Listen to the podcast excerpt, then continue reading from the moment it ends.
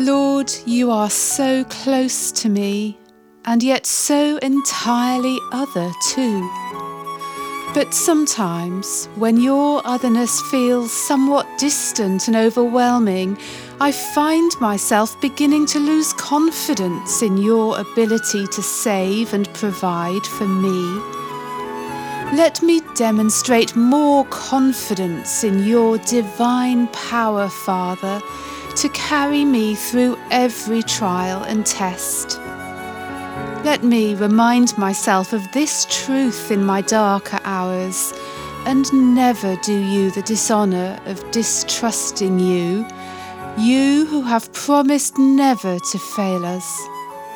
Whenever I start thinking along the lines that if only you had given me more of some particular quality or had opened up some specific opportunity for me, then I would be faring so much better and I soon find myself sinking into despondency, not to mention making things hard for the people I live and work with. Jesus, you are the very embodiment of God's divine will. You grip me firmly by the hand and walk with me through all I have to face. Your abundant grace is always at hand, urging me to cooperate with you at all times especially when the going gets tough and the temptation is strong to settle for something less than you really have in mind for me.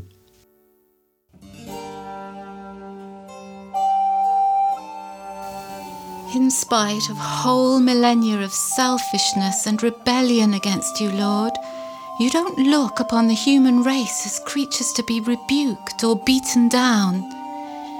You see us rather as made in your image and possessing high potential. And those who have placed their faith in you are your chosen ones, called to partner with you in your work.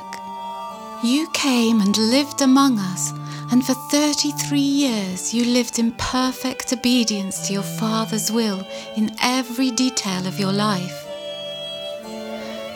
as Jew and Gentile took part in the events that led up to your crucifixion, you offered your own obedience to the Father on our behalf. There on the cross you hung, the one and only truly obedient man in all human history. How vital was that for the human race, and how much it cost you.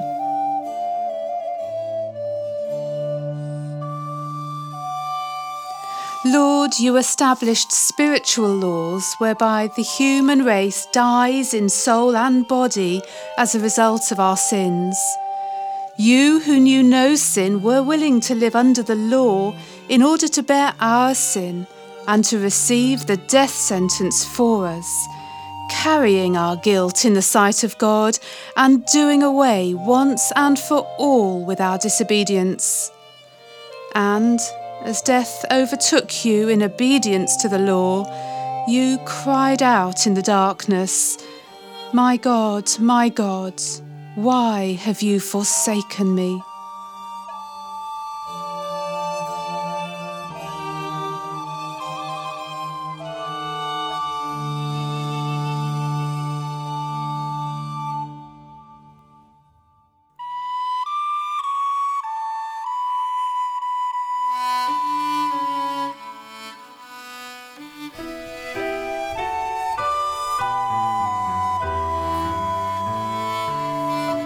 Risen Lord, only begotten Son of God, you satisfied the claims of God for us.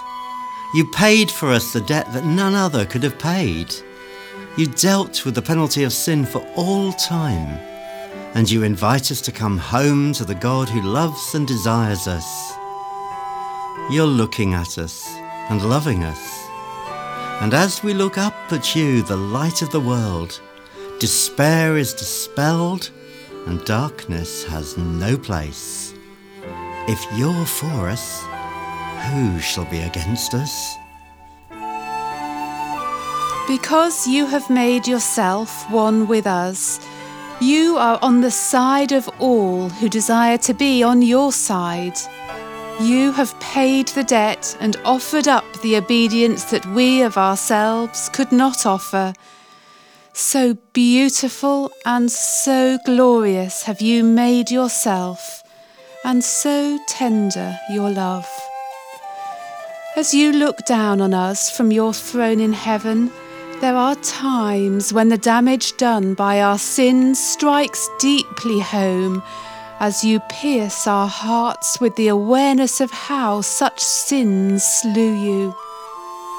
When you confront us with our faults and failings, may we not be so quick to look down into ourselves or outwards to some diversion, or even inwards in pointless introspection, in a bid to escape this process.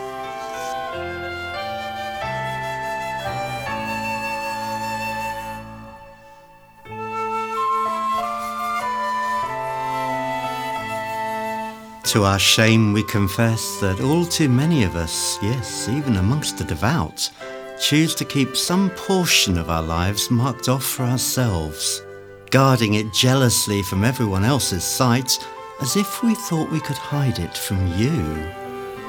With one hand, we hold fast to you and give the appearance of loving, faithful service. And yet, deep down, we may still be serving ourselves.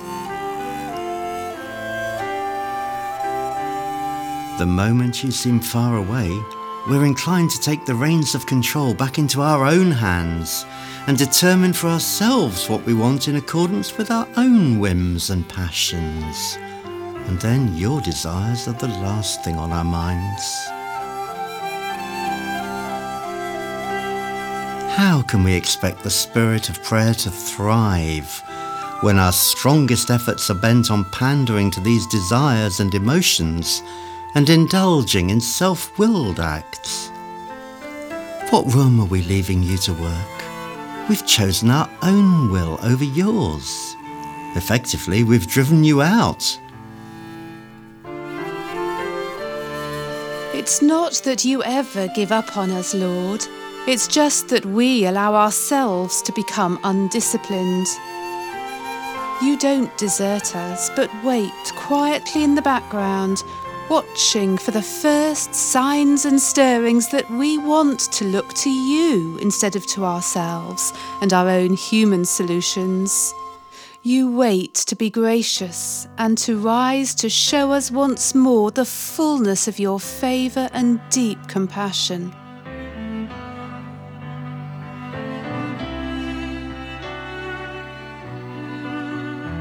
Lord, keep me from knowing the right but choosing the wrong, as Pilate did. Such self will is deeply hurtful to you and harmful to others. Yes, Lord, keep me from fighting against you, driving you out by my self will. Lord, show me ways to grow in love and to become more like you. When I'm annoyed by someone else's actions or hurt by their attitudes, Show me something from your word, and especially from your life and passion, Jesus, so that I can find in your example the means to overcome my selfishness. Lord, I want to offer myself in prayer to you on behalf of the person who irritates me. I gladly place every part of my life into your hands, and I yield to the purifying work of your Spirit.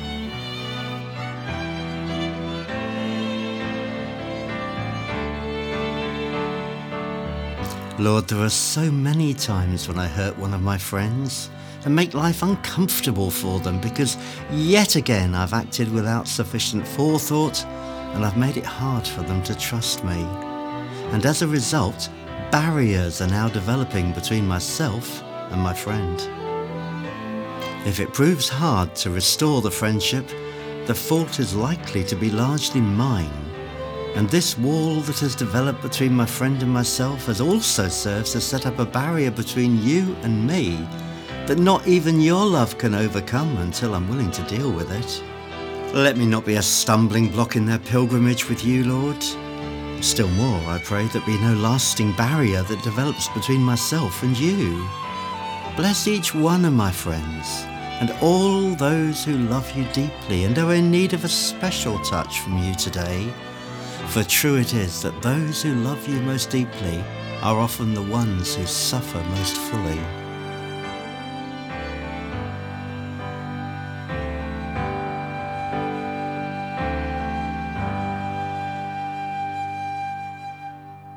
These barriers are only there because there is something within me that needs purging out before love and I can meet in true joy and peace. Point these things out to me so that I can see that they're there and what they really consist of. Give me the determination to face up to them and to overcome every single thing that hinders you from breaking through into the depths of my soul dismantle my barriers and show me where I must change. If that means waiting and being patient for others to trust me again, is that not what you have to do all the time with us? And then, wherever possible, make good the many occasions where I have failed my friend who trusted and believed in me restore and rebuild this precious relationship, and grant me the power and ability first to develop true and lasting friendships, and then to sustain them.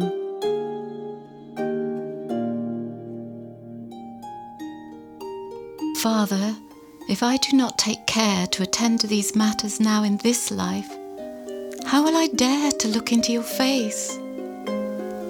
Whether it be near or far off, I know that the moment will someday come when I shall see you as you are.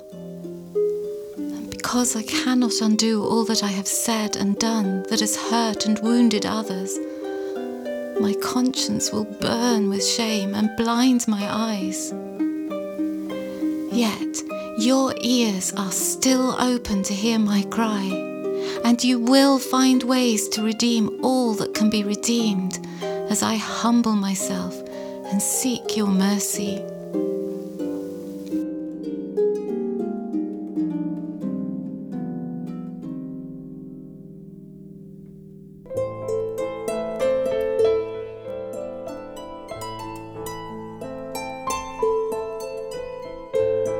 Your mercy, may this deeply convicting awareness of my selfishness burn strongly and deeply enough to purge me, like the hot coal on Isaiah's lips.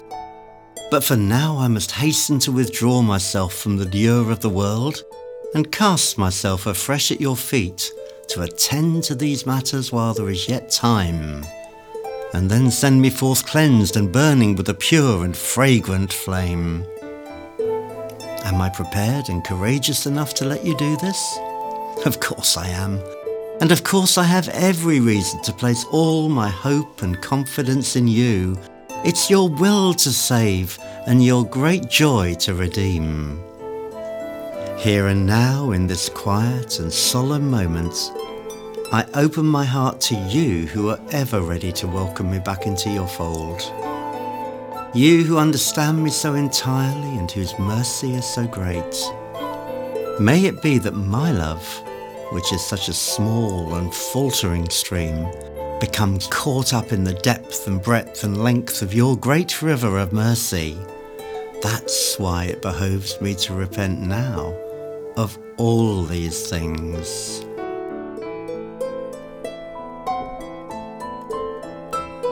Then, as repentant as I can be, and empowered with fresh joy and grace, you send me out again for you. I lift my heart and rejoice with a strong, robust joy, joining with your people everywhere in taking your message of hope wherever you send me. You've shown me the way to know and love you, and it's a gift that everyone needs to hear about.